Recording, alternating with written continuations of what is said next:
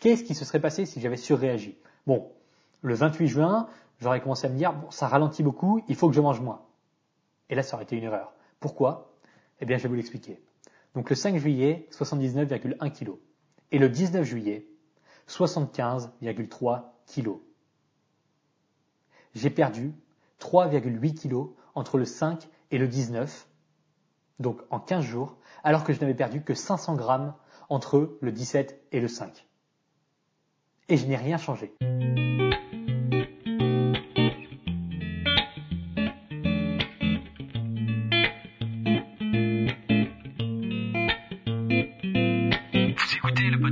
du rééquilibrage alimentaire. L'émission réservée à ceux qui veulent reprendre leur santé en main tout en continuant à vivre une vie sociale épanouie. Chaque semaine, venez discuter alimentation, mode de vie, perte de poids et bien-être avec Maël Brosso.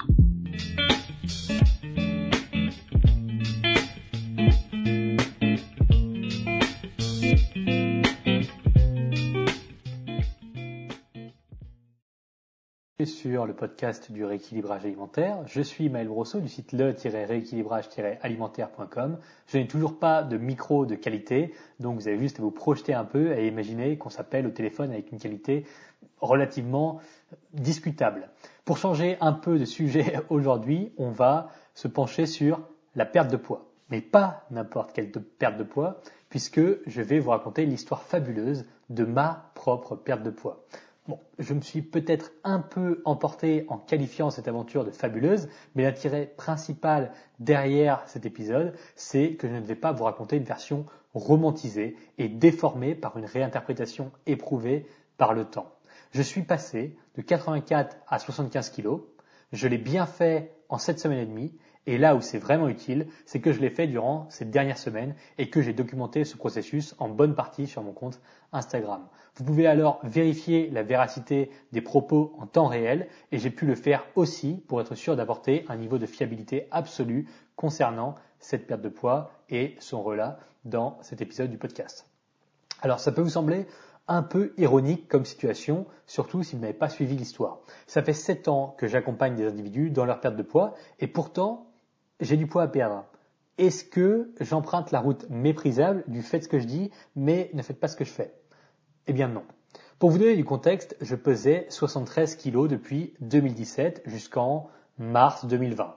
Et je me souviens de ma dernière pesée à 73 kilos, puisque c'était à Bangkok, juste avant d'être expulsé vers la France à cause du confinement. Donc le confinement a duré quelques semaines, en mars 2020 donc, et j'ai pu retourner m'entraîner en salle de musculation avant tout le monde. Donc j'étais rentré chez mes parents pour ce confinement en France, on était en Asie avec, avec mes amis et collaborateurs, et on s'est fait expulser d'Asie à cause du premier confinement. Donc j'avais pas de j'avais pas de, de, logement en France, donc je suis retourné chez mes parents en mars 2020. À ce moment-là, je faisais 73 kilos et donc j'ai pu recommencer à m'entraîner en salle de musculation avant tout le monde. Les salles étaient fermées, tous les commerces non essentiels étaient fermés et euh, j'ai pu moi retourner m'entraîner très tôt puisque j'ai des amis qui sont gérants de salles de muscu qui m'ont donc ouvert les portes de leur salle alors que c'était fermé au public. À ce moment-là, je pesais toujours 73 kilos et j'ai entrepris l'idée d'une prise de poids pour débloquer un nouveau palier de progression à l'entraînement. Pour les non-initiés, vous devez savoir qu'il y a une corrélation entre le poids du corps, la quantité de masse musculaire accumulable et la force qui en découle. Pour progresser en musculation après toutes ces années, il était assez logique que je prenne du poids pour débloquer un palier. Alors je suis monté en 4 mois jusqu'à 84 kilos. Dès que les frontières ont réouvert en juin 2020, j'ai déménagé en Roumanie à Bucarest et ma pesée à 84 kilos devait être en août 2020 après quelques semaines ici. Puis j'ai maintenu ce poids entre grossièrement 81,5 et 85 kg pendant tout ce temps entre août 2020 et puis donc juin 2021. Et pour la petite histoire, en rentrant à Noël en 2020, en rentrant 15 jours à Noël, ma grand-mère et ma mère ont dû me répéter une centaine de fois que j'avais grossi. Comme quoi, même moi, pour qui la prise de poids est volontaire et pour qui le métier consiste littéralement à être un professionnel de la gestion du poids, bien, je n'échappe pas aux remarques de ma propre mère et de ma propre grand-mère. Bref. Ma progression à l'entraînement était plutôt bonne jusqu'à ce que je retourne à nouveau en France au mois de mai 2021. Et là, il commençait à faire chaud et mine de rien, le surplus de gras qui accompagnait mes 84 kilos se fit ressentir. Et c'est ici que l'on arrive au début du mois de juin auquel je suis rentré à Bucarest. juin 2021. Pourquoi j'ai voulu perdre du poids? Eh bien, il y a trois points principaux. Le premier, il fait 40 degrés à Bucarest en été et je me sens beaucoup mieux à 75 kg plutôt qu'à 84 sous une telle chaleur. Le second point, c'est que je ne suis pas un immense mangeur. J'ai une fréquence métabolique très élevée et je dépense beaucoup de calories au quotidien. Alors pour maintenir mes 84 kg, cela implique que je consomme beaucoup de glucides. Or, ce n'est pas génial pour la santé d'avoir constamment le système digestif en activité. Et le troisième point, c'est que je, commençais à me sentir lourd et mes priorités à changer. Je préfère être un peu moins fort à l'entraînement, mais me sentir plus mobile, plus à l'aise dans mes vêtements. Et puis, il y a évidemment d'autres raisons annexes, mais qui ne sont pas décisives dans cette décision qui a été de perdre du poids. Donc, je n'ai pas pris du poids involontairement. Tout ça était parfaitement sous contrôle. Pour monter et rester à 84 kg, je n'ai jamais abusé de quelque malbouffe, quelque malbouffe que ce soit.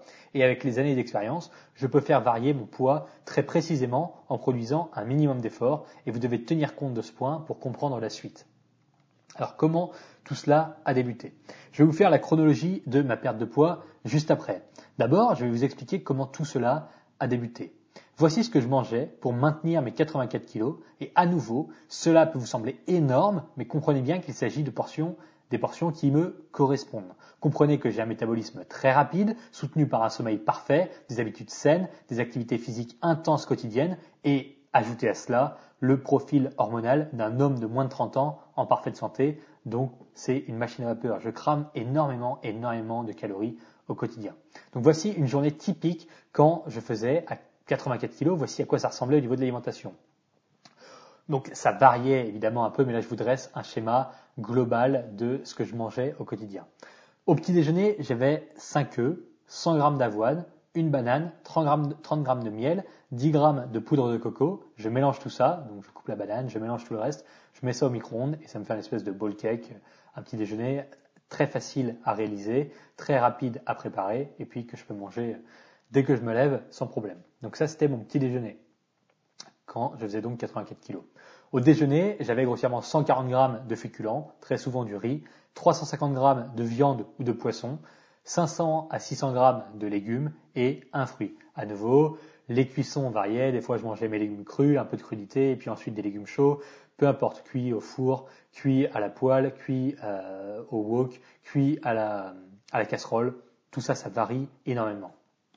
Donc, grossièrement, 140 grammes de féculents, 350 grammes de viande ou de poisson, 500 à 600 grammes de légumes, un fruit au déjeuner.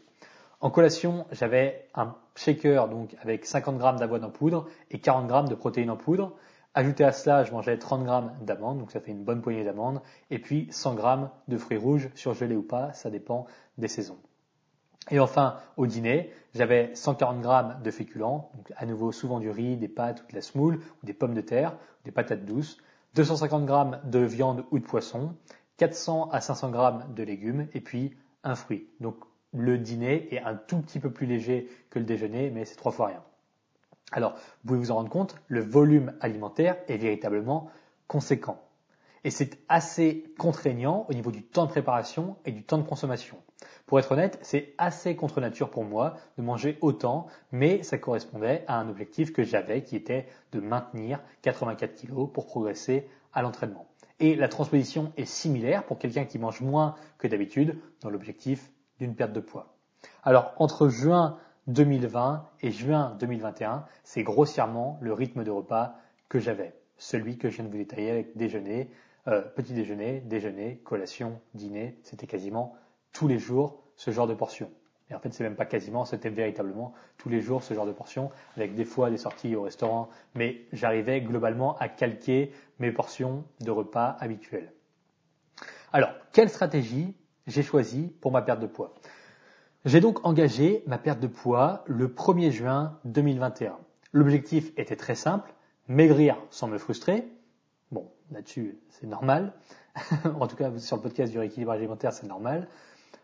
Maigrir en perdant le moins de force possible, en continuant à profiter pleinement de ma vie sociale, en mangeant ce qui me plaît et en gardant toutes mes capacités cognitives pour travailler efficacement. Et j'insiste là-dessus parce que c'est très facile d'être en régime, de, perdre du poids très rapidement et de se sentir léthargique constamment, tout le temps fatigué, même pas capable de réfléchir. Pourquoi? Parce que votre cerveau, il tourne au sucre. Il tourne au sucre, il consomme énormément de sucre et donc forcément, si vous avez un apport en glucides extrêmement faible, eh bien, vous allez avoir du mal à conserver vos capacités cognitives. Sauf que pour moi, c'est absolument indispensable puisque je passe ma journée à me servir de mon cerveau pour écrire, pour créer du contenu, pour réfléchir, pour lire des études, etc.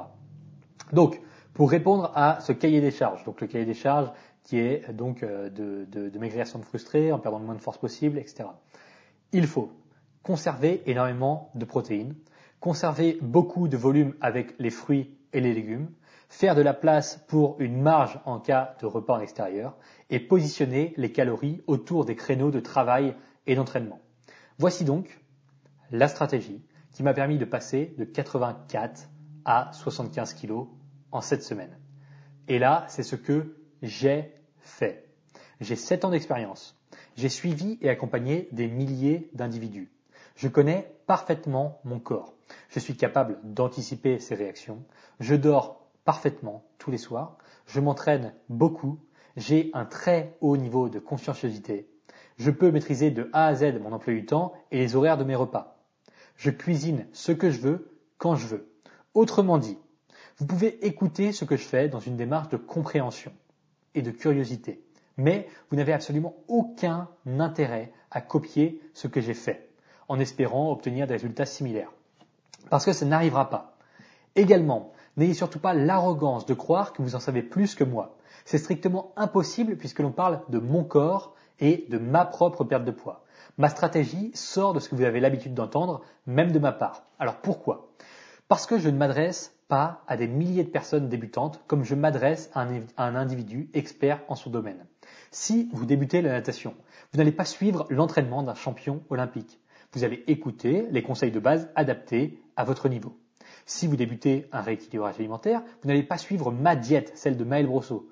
Vous allez écouter et appliquer les conseils adaptés à votre profil et ça tombe bien puisque vous avez 76 épisodes du podcast consacrés à ce sujet durant lesquels je m'étale de long en large sur les bonnes stratégies pour perdre du poids quand on veut faire un rééquilibrage alimentaire, qu'on est une personne tout à fait normale et qu'on veut éliminer des kilos sans les reprendre en respectant sa santé, sans se frustrer, etc. D'accord? C'est l'intérêt de tous les épisodes du podcast que j'ai fait avant. Aujourd'hui, je parle de moi, de ma stratégie qui est vraiment inhérente à ma personne et à ma façon de gérer les choses. Et donc, avec tout ce que cela entraîne et l'expérience que j'ai, etc. Bon, je prends le temps de préciser tout ça parce que euh, l'intérêt, c'est simplement d'éviter toutes les dérives de compréhension. Donc, ma stratégie a un peu évolué au fil du temps, mais dans la moyenne, voici ce que j'ai fait. Petit déjeuner, 5 œufs, 10 g d'avoine, 10 g de miel et une banane. Au déjeuner, 70 g de féculents, 350 g de viande ou de poisson, 500 à 600 g de légumes et un fruit. En collation, 20 g d'avoine en poudre, avec donc un shaker auquel j'associais 40 g de protéines en poudre, 10 g d'amandes et 150 g de fruits rouges. Au dîner, 70 g de féculents, à nouveau riz, pâtes, semoule, pommes de terre, 250 g de poisson, ou de viande, 400 à 500 grammes de légumes et un fruit. Aussi simple que ça. Vous pouvez observer facilement que je coupe la majorité des calories en provenance des glucides. Mais ça n'est pas tout, parce qu'en plus de ce déficit calorique, j'ai supprimé, donc pour ma perte de poids, le déjeuner du mercredi, pas de repas à midi. J'ai supprimé le déjeuner du samedi, pas de repas à midi le samedi, et j'ai supprimé le déjeuner du dimanche. Au tout début, je supprimais la journée entière du, dimanche dans une démarche agressive qui n'a pas duré longtemps, quelques semaines seulement. Alors pourquoi? Pourquoi j'ai fait ça? La suppression des repas correspond à mes jours sans entraînement. Une journée habituelle pour moi ressemble à cela. Je me lève à 6 heures, je prends mon petit déjeuner. Je commence à travailler vers 6h30 et je fais une pause à 10h30 avec une collation. Donc la collation que je vous ai détaillée avant. Je pars m'entraîner. Je reviens à 13h30 et je mange mon déjeuner. Puis je travaille à nouveau jusqu'à 18h et ensuite je prépare à manger pour le dîner. Je mange à 19h et je vais me coucher à 21h30. Maintenant, voici à quoi ressemblent mes journées sans entraînement. Je me lève à 6h, je travaille, je fais une collation à 14h, je reprends le travail, et je prends mon dîner à 18h30. Je saute le déjeuner. Et c'est effectivement pour avoir un déficit calorique plus agressif. Je le fais parce que je me plonge dans le travail et je ne ressens pas la faim. Je le fais parce que j'en suis capable et à nouveau, ça n'est pas une recommandation généralisable. Oui, pour 99% des gens, c'est une mauvaise idée de sauter des repas dans le but de créer un déficit calorique. Sauf que devinez quoi? Je fais partie du 1% des gens restants. En plus de la nourriture, donc de tout ce que je vous ai détaillé concernant ma stratégie de déficit calorique, eh bien je marche au minimum 12 000 pas par jour sans faute pendant cette phase de perte de poids. Et la moyenne pour les 7 semaines se trouvait être de 14 200 pas par jour. Et par-dessus ça, je m'entraîne 4 fois 2 heures par semaine en salle de musculation. Bon, vous avez toutes les informations, alors voici la progression. Vous pouvez vérifier tout ça sur mon compte Instagram dans les stories que j'ai partagées au fil des semaines avec mes pesées en photo. J'ai donc démarré le 1er juin avec 83,1 kg. Donc si je dis de 84 à 75, c'est parce que au mois de mai, quand j'étais chez mes parents, je faisais environ 84 kg. Donc là, 1er juin, 83,1 kg. C'est la première pesée que j'ai fait à Bucarest. Ensuite, j'ai fait une pesée le 8 juin où je faisais 82 kg. Donc j'ai perdu 1 kg 1 la première semaine. Je vous rappelle que les variations de poids à court terme, elles sont là dans un titre indicatif, mais elles n'ont pas de valeur d'interprétation réelle. C'est-à-dire que les fluctuations de poids à court terme, à horizon de la journée ou de la semaine, sont influencées par énormément de facteurs externes. La rétention d'eau, le stress, si vous êtes une femme, les cycles menstruels et énormément de choses. Même la température qui fait, ce que vous avez mangé la veille, vos réserves de glycogène, est-ce que vous êtes entraîné ou pas? Il y a énormément de choses qui influencent vos variations de poids à court terme. Donc là, tout ce que je vous donne, c'est à titre indicatif, mais on va pouvoir tracer une courbe de progression sur le moyen terme, donc à l'horizon 3 semaines, 4 semaines, on voit une tendance de progression. Là, je vous donne tout ça comme ça tombe. Donc 1er juin 83,1 kg, 8 juin 82 kg, 17 juin 79,6 kg. Donc entre le 1er et le 8, je perds 1 kg. Entre le 8 et le 17, je perds, euh, je perds 2 kg 4. Et ensuite, du 17 juin au 21 juin, je passe donc de 79,6 à 79,4. Du 21 au 24, je passe de 79,4 à 79,1. Du 24 au 28, je passe de 78,8 du 24 au 28, pardon, je passe de 79,1 à 78,8. Et du 28 juin au 5 juillet, je passe de 78,8 à 79,1. Si vous avez bien entendu ce que je viens de dire, eh bien, on vient de faire quasiment 20 jours dans le vent. On vient de passer du 17 juin à 79,6 kg au 5 juillet à 79,1 kg. Donc c'est-à-dire qu'en 20 jours, j'ai perdu l'équivalent de 500 grammes alors que ma perte de poids pendant ces 15 premiers jours de juin a été de 3,4, 3,5 kg. Comment c'est possible? Les 20 premiers jours, je perds 3,4, 3,5 kg et les 20 jours suivants, je perds uniquement 500 grammes. Et c'est ici que la majorité des gens abandonnent. Ils jettent l'éponge parce que ça m'a demandé des efforts, je n'ai rien changé. J'étais toujours en déficit calorique pendant cette période pendant cette période de 20 jours, j'ai continué à manger exactement comme pendant les 20 premiers jours. J'ai continué à m'entraîner exactement de la même façon. J'ai continué à marcher autant de pas. J'ai continué à boire autant d'eau, à dormir exactement de la même façon. J'étais en déficit calorique, mais ma variation de poids a été extrêmement minime sur cette période de temps. Et ici, c'est là qu'il faut faire confiance au processus. C'est pour ça que je passe mon temps à dire qu'il ne faut pas surréagir aux variations de poids à court terme. Qu'est-ce qui se serait passé si j'avais surréagi? Bon, le 28 juin, j'aurais commencé à me dire, bon, ça ralentit beaucoup, il faut que je mange moins. Et là, ça aurait été une erreur. Pourquoi? Eh bien, je vais vous l'expliquer. Donc le 5 juillet, 79,1 kg. Et le 19 juillet, 75,3 kg. J'ai perdu 3,8 kg entre le 5 et le 19, donc en 15 jours, alors que je n'avais perdu que 500 grammes entre le 17 et le 5. Et je n'ai rien changé. Je n'ai absolument rien changé. Ça se passe très souvent comme ça pendant une perte de poids. Vous perdez 1 kg, 2 kg, 3 kg en 20 jours. Ça bloque. Pendant les 20 jours suivants, il se passe quasiment rien. Votre poids, ça, ça bouge presque pas. Il y a des variations infimes, mais rien de significatif. Et là, la plupart des gens paniquent et ils se mettent à moins manger et ça fout tout en l'air. Moi, j'ai rien changé parce que je connais le processus, j'ai l'expérience. Je sais que souvent, le poids se débloque par bloc. Hein. Donc, on a un bloc de 3 kg qui vient de s'en aller, ça bouge pas pendant 20 jours. On a un nouveau bloc de 2 kg qui s'en va, ça bouge pas trop pendant 10-15 jours. Et là, vous avez l'expérience pratique en temps réel puisque c'est moi qui l'ai fait et c'est moi qui l'ai expérimenté. Et je vous dis, et vous l'avez vu dans les stories, je n'ai absolument rien changé. J'ai maintenu exactement le même processus, la même stratégie de perte de poids. Et pourtant, en mangeant la même chose, il y a eu une différence entre 3 kg perdus, 500 grammes en 20 jours, puis ensuite 3 kg 8 en 15 jours. Et là, ça vous paraît complètement hallucinant. Comment c'est possible? Eh bien parce que je l'ai expliqué, il y a énormément de variables externes qui influencent vos variations de poids à court terme. C'est pour ça que c'est une bêtise de surréagir. Donc, entre le 5 juillet et le 19 juillet, je passe donc de 79,1 à 75,3. D'autant plus que pendant cette période-là, j'ai été 5 jours à la plage à Constanța, en Roumanie.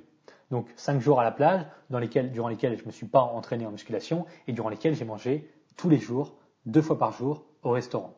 Alors comment j'ai géré cette période-là, donc cinq jours à la plage avec des amis? Euh, Eh bien, tout simplement, j'ai pas pris de petit déjeuner. J'ai mangé au restaurant le midi. Le midi, généralement, je me faisais plaisir, je mangeais euh, en conséquence, disons. Et le soir, je mangeais très peu, très souvent, au restaurant toujours, juste une source de protéines avec des légumes, le soir. Donc, ce qui fait que je maintenais mon déficit calorique comme cela, en réduisant ma portion alimentaire, donc la, fréquence de mes apports caloriques. Donc je passais de petit déjeuner, déjeuner, dîner plus collation à simplement déjeuner et dîner.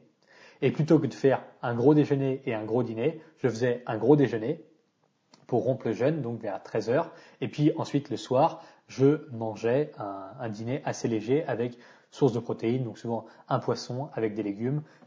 Très facile de trouver ça dans les restaurants en Roumanie, ou une escalope de poulet avec des légumes, des légumes grillés, des légumes bouillis. On trouve ça sans aucun problème.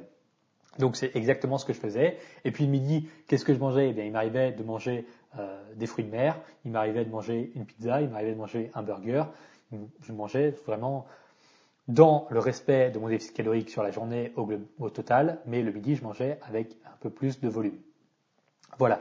Donc, et puis il y avait évidemment un niveau de dépenses caloriques assez élevé, puisque à la plage, on jouait au badminton, au volley, on nageait, on marchait beaucoup, donc forcément, euh, le niveau de dépenses caloriques a augmenté. Bref, donc j'ai géré ça sans aucun problème et j'ai réussi à perdre pendant cette période. Donc 15 jours chez moi à continuer à m'entraîner, plus 5 jours à la plage, j'ai réussi à perdre 3,8 kilos. Ensuite, du 19 juillet au 27 juillet, je suis passé de 75,3 kilos à 76,6 kilos. J'ai repris 1,3 kg en retournant m'entraîner en retournant à ma routine alimentaire. Et là, à nouveau, la majorité des gens auraient paniqué en disant ça y est, c'est la fin, j'ai réussi à perdre du poids, mais c'est déjà en train de remonter, c'est horrible, il faut que je rebaisse mes calories. Non, à nouveau, ça n'est pas la peine, c'est normal, les variations de poids à court terme n'ont aucune euh, justification, en tout cas n'ont aucune, ne peuvent pas servir de données exploitables pour euh, tirer des informations précise et cohérente concernant votre perte de poids. Donc là, c'est pas grave, je reprends 1,3 kg, mais on s'en fiche. Ce qui compte, c'est que maintenant, je suis dans cette espèce de fourchette entre 75 et 77 kg. J'ai changé de fourchette de poids.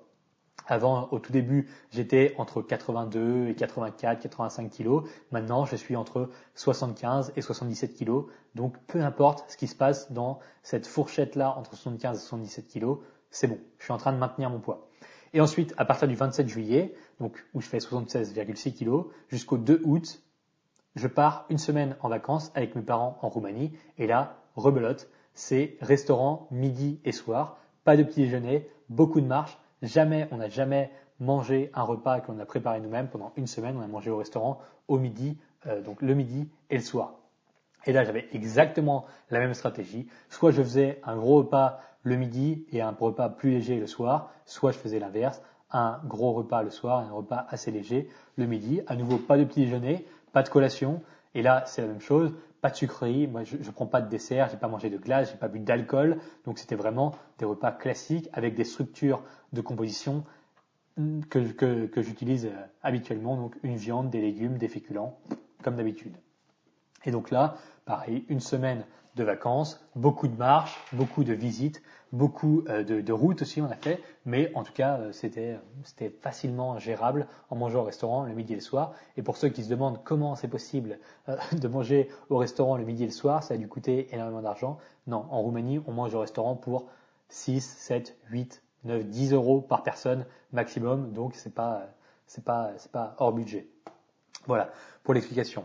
Donc 2 août, 75,6 kg. Donc à nouveau, je suis dans cette fourchette entre 75 et 77 kg. Donc on peut dire que effectivement, en cette semaine, je suis passé de 83,1 kg à 75-76 kg. Maintenant, les pesées ne sont pas régulières. Tout ce que je vous ai cité, ce ne sont pas des pesées régulières, genre lundi, mercredi, euh, samedi. Non, ce n'est pas des pesées régulières parce que je m'en fiche. Je connais parfaitement le processus et grâce à l'expérience, je sais très bien ce qu'il, se passe pendant un déficit calorique. La pesée est optionnelle pour moi et n'influence absolument pas mes actions quotidiennes puisque tout est déjà planifié. Donc c'est-à-dire que je ne surréagis pas. Quand je vois que mon poids est remonté de 2 kg par rapport à la semaine passée, je n'en ai rien à faire ça ne change absolument rien pour moi. Je connais le processus, je sais ce que j'ai fait, je sais que les variations de poids à court terme sont normales et je me détache émotionnellement du poids sur la balance. J'en ai rien à faire. J'ai confiance dans le processus. Je sais que je suis en déficit calorique. Je sais que je marche 12 000 pas par jour. Je sais que je mange X calories par jour. Je sais que je me dépense à la salle de musculation. Et je sais que sur le moyen et le long terme, je vais arriver sur une fourchette de poids qui correspond à mon objectif en continuant à faire ce que je fais au quotidien. Et ça, c'est vraiment important. C'est extrêmement compliqué à faire pour la majorité des gens. D'autant plus pour les femmes. Et je sais ce que je dis parce que j'en entends parler depuis des années et des années avec mes élèves. Mais c'est tellement, tellement important de se détacher de la balance. C'est bien de faire des courbes, des trajectoires de progression sur trois semaines, quatre semaines, lycée, et puis ensuite de mettre tout ça en comparaison. Oui, de créer des moyennes avec son poids. Oui, pour avoir des, des points d'ancrage. Certes, c'est important, mais le poids au quotidien, on s'en fiche royalement et il faut absolument s'en détacher. Bon, maintenant, je vais répondre à quelques questions par rapport à ma perte de poids, à ma perte de poids, parce que euh, maintenant, je vous ai, euh, déroulé un peu ce qui s'est passé dans l'histoire. Donc, je vais répondre aux questions que j'ai reçues et qu'il me semble euh, pertinentes d'apporter des éléments de réponse. Est-ce que je me suis senti frustré? Non. Jamais, presque jamais. Je mange ce qui me plaît. Je sais ce que je fais. Je sais pourquoi je le fais. Je suis sorti très régulièrement manger au restaurant, disons entre une trentaine et une quarantaine de fois en cette semaine. J'ai parfois mis du ketchup dans mes plats. J'ai parfois fait cuire des frites au four à la place de mon riz. Donc, je ne me suis jamais senti frustré puisque je mange ce qui me plaît tout le long de mon rééquilibrage alimentaire, tout le long de ma perte de poids, et c'est ce que vous devriez faire. Et vous voyez très bien que j'ai pu conjuguer euh, une semaine de vacances avec mes parents, presque une semaine de vacances avec mes amis, plus beaucoup de repas en extérieur au restaurant, tout en réussissant à perdre 9 kilos en cette semaine. Donc pour vous qui pouvez avoir et qui devriez certainement avoir un rythme de perte de poids bien plus lent que le mien, voyez que c'est vraiment, quand on a les bons outils et quand on a les bonnes informations, c'est vraiment pas sorcier de conjuguer perte de poids et maintien de sa vie sociale et le respect de ses goûts et de sa santé. Bon. Il y a juste deux fois où c'était limite. Pendant la fin du mois de juin, j'avais une grosse, grosse charge de travail et assez peu de temps pour me faire à manger. Alors je préparais toujours deux ou trois repas d'avance. Deux soirs de suite, je crois que c'était un mardi et un mercredi, en fermant mon ordi un peu tard, quelque chose comme 19h30, je me suis dit, la flemme de faire à manger, je vais commander un burger. Et puis en rentrant dans la cuisine, je découvre un plat que j'ai préparé la veille, un plat qui est dans le frigo, et donc ça m'a évité deux burgers qui honnêtement n'auraient pas changé grand chose, mais c'est un très bon désamorçage à la flemme de se préparer des repas en avance. Ou d'avoir une version repas de crise que vous pouvez préparer et manger en 10 minutes. Par exemple, des wraps avec du saumon fumé, pas de cuisson, pas de préparation, facile et rapide à manger, c'est parfait. Donc, préparer ces repas à l'avance, ça peut très souvent désamorcer une situation où vous avez la flemme de faire à manger, vous n'avez pas envie de faire à manger, eh bien là, si vous avez un repas comme moi je l'avais prêt dans le frigo, j'ai plus aucune légitimité à me commander à manger puisque j'ai mon repas qui est déjà prêt devant moi, j'ai juste à le mettre au micro-ondes. Donc ça m'a sauvé deux fois, ça m'a sauvé. Ça m'a évité de commander un burger et de ralentir potentiellement ma perte de poids à deux fois, euh, donc deux, soirs de suite.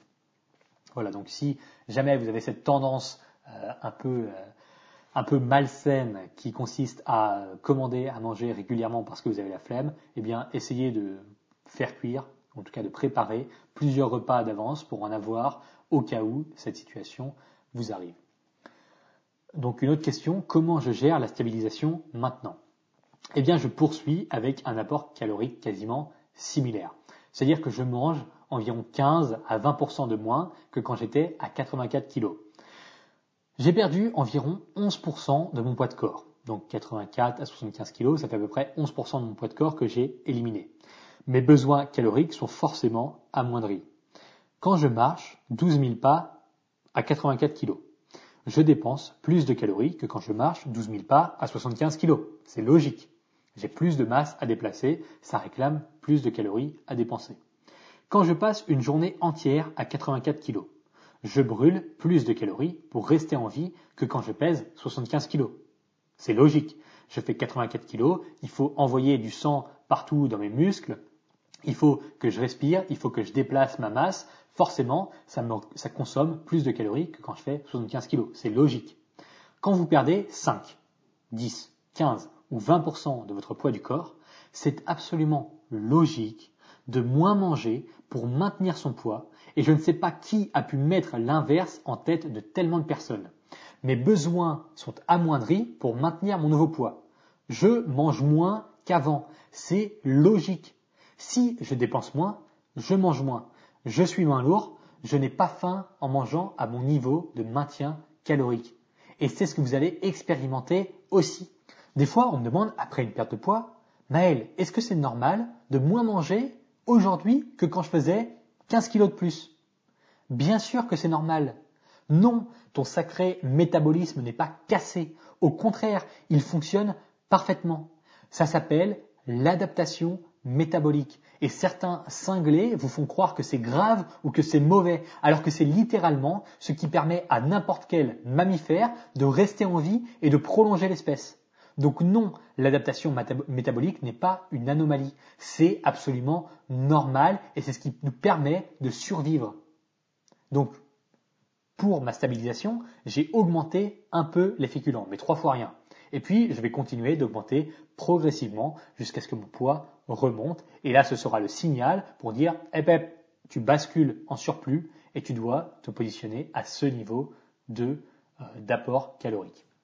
Bon, dit comme ça, ça peut vous sembler compliqué, mais ça ne l'est pas. Vous pouvez vous servir des fiches repas rééquilibrage alimentaire pour faire tout ce processus facilement, le processus de la perte de poids, puis de la stabilisation. Tout ça, c'est inclus dans euh, les explications pratiques des fiches repas rééquilibrage alimentaire. Ça paraît barbare comme ça dit à l'oral, mais en pratique, c'est extrêmement simple à faire quand on a les bons outils à nouveau. Une autre question, comment je me sens avec 9 kilos de moins? Eh bien, le changement a été rapide, certes, mais il n'a pas été brutal. Je me sens moins serré dans mes t-shirts et je ferme deux trous de ceinture en plus.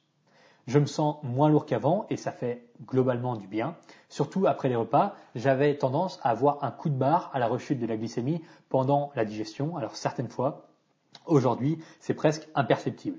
J'ai perdu un peu de force à l'entraînement et, et je me sens moins en sécurité dans mes articulations. Forcément, le gras a une fonction d'enveloppement très utile pour les articulations, les tendons et les ligaments. Et aujourd'hui, je l'ai un peu moins puisque j'ai perdu du gras, donc je me sens plus fébrile dans mes articulations, ce qui est normal. Alors voilà globalement pour le ressenti. Ensuite, on va passer à la grande question. Pourquoi j'ai été aussi vite alors que je conseille l'inverse? Je passe mon temps à dire aux gens que la perte de poids ne devrait pas être le plus rapide possible. C'est vrai. J'explique constamment que plus la perte est rapide, plus le risque de rechute est élevé. C'est vrai. Je raconte que vous avez le temps, puisque dans 5 ans, vous n'en aurez rien à faire de savoir si vous avez perdu vos 10 kilos en 3 mois ou en 7 mois. C'est vrai aussi. Alors, si je le dis, pourquoi j'ai perdu du poids aussi vite? Et la réponse est simple. Parce que je peux le faire. À nouveau, si vous n'avez jamais skié de votre vie, ce serait du suicide de vous envoyer immédiatement sur une piste noire. Alors si j'avais un podcast sur le ski, je passerais mon temps à dire aux gens de bien s'échauffer, de commencer doucement, de faire des pistes bleues, d'apprendre à faire de beaux virages, de prendre du plaisir, d'être vigilant sur la technique. Je leur dirais qu'il vaut mieux se faire plaisir sur une piste bleue plutôt que de subir une piste noire. Je dirais que vous risquez d'abandonner le ski si vous débutez par une piste noire, alors qu'en prenant le temps de bien progresser sur la bleue, vous allez durer dans ce sport et c'est tout ce qui compte. Eh bien, c'est la même chose. Les pistes bleues, j'en ai fait des centaines. Maël Brosseau peut commencer par de la piste noire sans problème. Et ce n'est pas parce que je peux le faire que je vais dire à tout le monde de le faire. Et ce n'est pas parce que c'est bien pour moi de le faire ou parce que c'est adapté pour moi de le faire que c'est le cas pour tout le monde. Un truc bien avec l'expérience, c'est qu'on comprend que ce que les gens ont besoin d'entendre ne correspond pas forcément à ce que l'on a besoin de faire en tant qu'individu. Alors pourquoi Maël Brosseau a perdu du poids aussi vite? Parce qu'il peut le faire. Pourquoi il peut le faire? Parce qu'il a 7 ans d'expérience. Est-ce que ça enlève quoi que ce soit au fait qu'une perte de poids lente mais pérenne est supérieure à une perte de poids rapide mais éphémère? Non. La différence, c'est que je suis capable de faire une perte de poids rapide et pérenne quand 99% des gens vont se planter s'ils essayent de faire pareil. Alors je sais bien que la majorité des auditeurs font parfaitement la différence entre ce que je conseille et ce que je relate d'expérience personnelle. Mais je suis obligé d'insister pour être sûr que les oreilles les plus dures acceptent cette réalité. Une autre question, c'est est-ce que j'ai eu faim? Au moment où j'enregistre ce podcast, je dois vous dire ce que j'ai fait hier soir et ce matin. Hier, j'ai écouté un épisode du podcast de Joe Rogan. Donc Joe Rogan, qui est un, Américain qui a le plus gros podcast du monde en termes d'audience. Dans cet épisode, il a eu une discussion de trois heures avec Yeonmi Park. Donc Yeonmi est une nord-coréenne qui a réussi à s'évader de son pays avec sa mère et sa sœur quand elle avait 13 ans. Ce matin, en allant à l'entraînement, j'ai écouté un autre épisode de podcast, cette fois-ci une discussion entre Jordan Peterson et Yeonmi Park. Les deux épisodes sont absolument bouleversants. Et si vous parlez anglais, je ne peux que vous recommander d'aller les écouter. Aujourd'hui, je suis censé répondre à la question de mon podcast Est-ce que j'ai eu faim pendant ma perte de poids? Selon les standards occidentaux, j'estime qu'il est arrivé à deux ou trois reprises de ressentir la faim pendant ma perte de poids. Rien de violent, rien d'insurmontable et j'aurais parfaitement pu tenir des heures de plus. Avant d'aller plus loin, dans la réponse de cette question, je dois vous expliquer le concept de faux positivisme. Ce concept est le suivant. Vous venez vous plaindre à votre mairie que la rue devant chez vous est pleine de trous alors que vous payez bien vos impôts. Mais on vous répond que vous devriez être heureux puisqu'en Afrique, il y a des routes en terre bien moins praticables que la rue devant chez vous. C'est un argument recevable, mais fallacieux dans le contexte de la discussion. C'est du faux positivisme. Si vous allez voir votre médecin, pour une forte douleur au pied et qu'il se moque de vous en vous disant que vous pouvez vous estimer heureux d'être en vie parce que des gens sont déjà morts. Alors taisez-vous et allez marcher à cloche-pied. Il a raison. Mais dans le contexte de la discussion, son argument est fallacieux. Le faux positivisme revient à court-circuiter vos plaintes ou vos difficultés en les juxtaposant à des situations extrêmes opposées. C'est entendable. Les arguments sont recevables, mais ils remettent en question la légitimité de votre propre parole. Si vous avez mal aux pieds, vous pouvez relativiser en appréciant le fait d'être en vie. Certes, mais vous avez quand même mal aux pieds et il faudra trouver une solution rationnelle pour en sortir. Bien. Ce que je m'apprête à vous raconter pourrait passer pour du faux positivisme. Mais ça n'est, ça n'en est pas puisque la démarche est transparente et je viens de vous expliquer ce que c'était.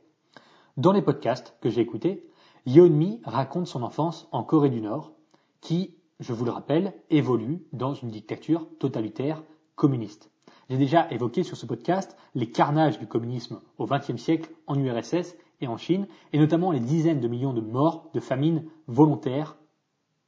Eh bien, sachez que cela se perpétue aujourd'hui, pendant que je parle, en Corée du Nord. Elle explique qu'avant de s'évader, elle n'a jamais, jamais une seule fois ressenti la satiété. Elle a passé son enfance à manger des fleurs et des insectes qu'elle devait trouver elle-même. Elle était affamée constamment et n'avait absolument aucune sorte d'idée de ce qu'était la variété alimentaire. Outre la nutrition, elle a vu des cadavres quotidiennement. Un ami d'école a eu le malheur de se pencher pour boire de l'eau dans la rivière, mais sa maigreur extrême a poussé ses, intestins en dehors de son corps. Et pendant un séjour à l'hôpital, donc sans électricité bien sûr, elle a vu des enfants à peine morts se faire manger les yeux par des rats, puis les enfants vivants mangeaient les rats, puis mouraient de maladie et se faisaient manger par les rats à leur tour. Et ce que je vous raconte n'est qu'une portion infime de ce qu'elle a vu. Le faux positivisme consisterait à vous dire c'est vraiment honteux de se plaindre d'avoir faim quand vous avez 20 kilos à perdre. Regardez la vie de Yeonmi et des millions de, de Coréens qui vivent cet enfer quotidiennement. Sauf que je n'y crois pas. Et même elle n'y croit pas. Elle explique dans les podcasts qu'au début, il lui semblait impossible d'avoir le problème inverse, celui d'avoir trop à manger, au point de finir en surpoids. Elle dit même, c'est simple, il suffit de ne pas manger, avant de se justifier en disant qu'il lui a fallu des années avant de découvrir l'empathie et de comprendre ce genre de phénomène. Alors voilà ce que je pense. Personne en Occident n'a jamais eu faim au XXIe siècle. Personne, ou presque, n'a jamais eu faim au point de manger des insectes. Et c'est le quotidien en Corée du Nord. Il faut déjà avoir sacrément faim pour le faire. Et tout ça, c'est simplement le premier niveau. Ensuite, il y a le cannibalisme qui est monnaie courante là-bas. Et puis, il y a un autre niveau qui était lui aussi monnaie courante en URSS, celui de vendre la viande de ses propres enfants morts. La réalité de la faim, c'est celle-ci. Alors, est-ce qu'il est illégitime pour nous de dire, de dire ma perte de poids est difficile, j'ai faim Non, absolument pas. Est-ce que vous mentez quand vous dites avoir faim? Non, absolument pas. Est-ce qu'il est vraiment difficile pour vous de résister à la faim? Oui. J'ai eu faim à quelques reprises pendant ma perte de poids. Mais je sais plusieurs choses. Je ne vais pas mourir. Mon repas m'attend dans trois heures. J'ai faim parce que je suis en déficit calorique et je veux maigrir. C'est le tribut à payer et je l'accepte. J'ai la chance incroyable de pouvoir me rendre compte de cette faim. Autrement dit, ça n'est pas ma norme ma norme, mon quotidien, ça n'est pas d'avoir faim. Donc je peux me rendre compte quand j'ai faim. 90% du temps, 95% de mes journées, je n'ai pas faim et c'est incroyable quand on connaît véritablement l'histoire de l'humanité et que l'on regarde sa situation actuelle par le prisme de l'évolution. Votre vie est compliquée. Ça n'est pas parce que des gens meurent en voiture que vous allez arrêter de conduire. Ça n'est pas parce que des gens sont plus pauvres que vous que vous allez arrêter de dépenser votre argent. Ce n'est pas parce que des gens ont plus faim que vous que vous n'avez pas le droit d'avoir faim aussi. La seule chose que je veux vous dire, c'est qu'il est important de contextualiser les choses. Il est probable que vous ayez faim au cours de votre perte de poids. Ça arrivera. Vous n'êtes pas obligé de paniquer. Vous n'êtes pas obligé de vous blâmer si vous craquez. Vous n'êtes pas obligé d'en faire une affaire rocambolesque. Vous avez faim D'accord. Est-ce que c'est supportable? Est-ce que vous savez d'où ça vient? Est-ce que vous pensez pouvoir tenir un peu? Est-ce que la personne que vous voulez devenir agirait comme vous vous apprêtez à le faire? J'ai réalisé ça il y a des années en lisant des livres sur la vie de la population en URSS. Mais je l'ai découvert à nouveau hier avec Yeonmi. Je n'ai jamais eu véritablement faim de ma vie. C'est quelque chose d'absolument incompréhensible. Je peux au mieux imaginer une journée où je, ne, mange pas et multiplier ça par 30 pour voir l'effet. Mais tant que je n'aurai pas vécu dans l'enfer communiste que ces gens expérimentent, je ne découvrirai jamais, et fort heureusement pour moi, ce que cela produit vraiment. Quoi qu'il arrive, je sais que Yeonmi Park a écrit son autobiographie et qu'elle a été traduite en français sous le titre Je voulais juste vivre. Et si cette histoire vous intéresse véritablement et cette portion de ce que je viens de vous, raconter vous intéresse, vous pouvez probablement acheter son livre n'importe où. Alors maintenant, dernière question, qu'est-ce que je recommande aux gens? Si vous voulez perdre du poids sans rechuter, en suivant la logique du rééquilibrage alimentaire, en mangeant selon vos goûts, vos envies et en respectant votre santé, si vous n'avez pas envie de vous prendre la tête avec de la théorie à rallonge, si vous voulez passer à la pratique véritablement efficace dès maintenant, eh bien je vous recommande vivement de vous servir des fiches repas rééquilibrage alimentaire. Vous saurez quoi manger, en quelle quantité. Vous avez juste à suivre vos fiches, à choisir les aliments qui vous plaisent et vous êtes sûr de progresser au bout du compte. Vous ne vous sentirez pas perdu, vous saurez exactement, exactement quoi faire et ça, ça soulage. Ça vous permet de vous concentrer sur ce qui compte vraiment, l'action et la progression. Le lien pour obtenir les fiches repas est juste sous le podcast et vous pouvez aussi vous rendre directement à l'adresse www.rééquilibrage-alimentaire.com slash fiche. À ce sujet, on m'a demandé pourquoi je n'avais pas suivi la stratégie des fiches pour ma propre perte de poids. Eh bien, la vérité, c'est que je l'ai fait. Ces fiches, je les ai créées moi-même. Pour ma perte de poids, la composition des repas, la répartition des quantités et tout ce qui s'ensuit, eh bien, tout ça été basé sur les fiches. La différence entre vous et moi, c'est que les fiches sont enregistrées dans mon cerveau. Donc, je n'ai pas besoin de les coller sur mon frigo pour les suivre. Et enfin, est-ce qu'il faut faire comme moi? C'est certainement un des épisodes les plus longs de ce podcast. Mais il faut bien que nous tirions une conclusion de tout cela. En postant à ce sujet sur Instagram, j'ai vu un réel engouement autour de ma perte de poids. C'est probablement lié à l'époque, à tendance voyeuriste dans laquelle nous vivons. Les téléréalités, les influenceurs, les personnes, euh, personnalités publiques qui montrent leur vie à tout va. Les émissions toujours plus, plus intrusives dans l'intimité. Je n'émets aucun jugement de valeur à ce sujet, je constate simplement qu'il existe un réel attrait en ce qui concerne le contenu intimiste et je ne jette la pierre à personne puisque je trouve très souvent intéressantes les émissions dans le quotidien des intellectuels que j'affectionne particulièrement. Là où le danger réside, c'est dans le mimétisme irréfléchi. Je suis parfois réticent à partager certaines choses dans la mesure où ce que j'expose sur le net peut être interprété comme une information à appliquer sans personnalisation dans la vie de l'intéressé. En l'occurrence, ce que vous devriez retenir de cet épisode. Si ma perte de poids a aussi bien fonctionné, c'est parce que toutes ces facettes ont été personnalisées pour moi de A à Z et vous pouvez en faire de même avec les fiches. Mais surtout, j'ai fait preuve d'une conscienciosité constante. Beaucoup de gens s'indignent d'une stagnation ou de progrès lent alors qu'ils font soi-disant tout parfaitement. Il suffit de se pencher quelques secondes pour voir qu'ils n'appliquent en vérité que 60-70% de ce qu'ils racontent. Ça n'est pas mauvais, hein c'est plutôt bien, mais il faut accepter que 60%, c'est souvent insuffisant. Dans mon cas, je n'ai pas loupé d'entraînement. Je n'ai eu qu'une seule journée en dessous 12 000 pas.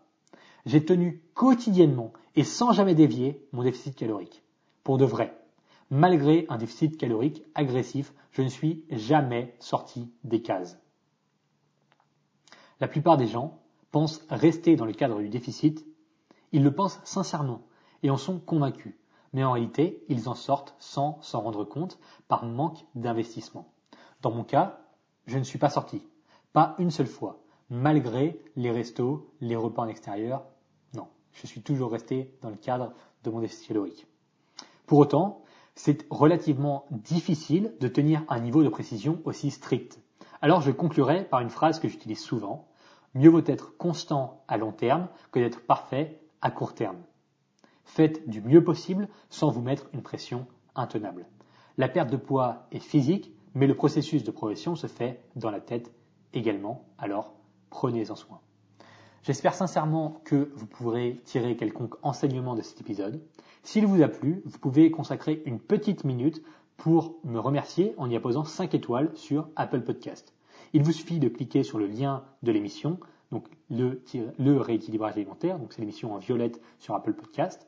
Vous cliquez sur le profil de l'émission et vous descendez tout en bas sur le profil et vous laissez 5 étoiles ainsi qu'un petit commentaire. Vous le faites une fois simplement sur votre iPhone, une seule fois dans votre vie et ensuite vous n'aurez plus jamais besoin de le faire. Ça prend une minute et c'est très utile pour aider l'émission à se répandre davantage.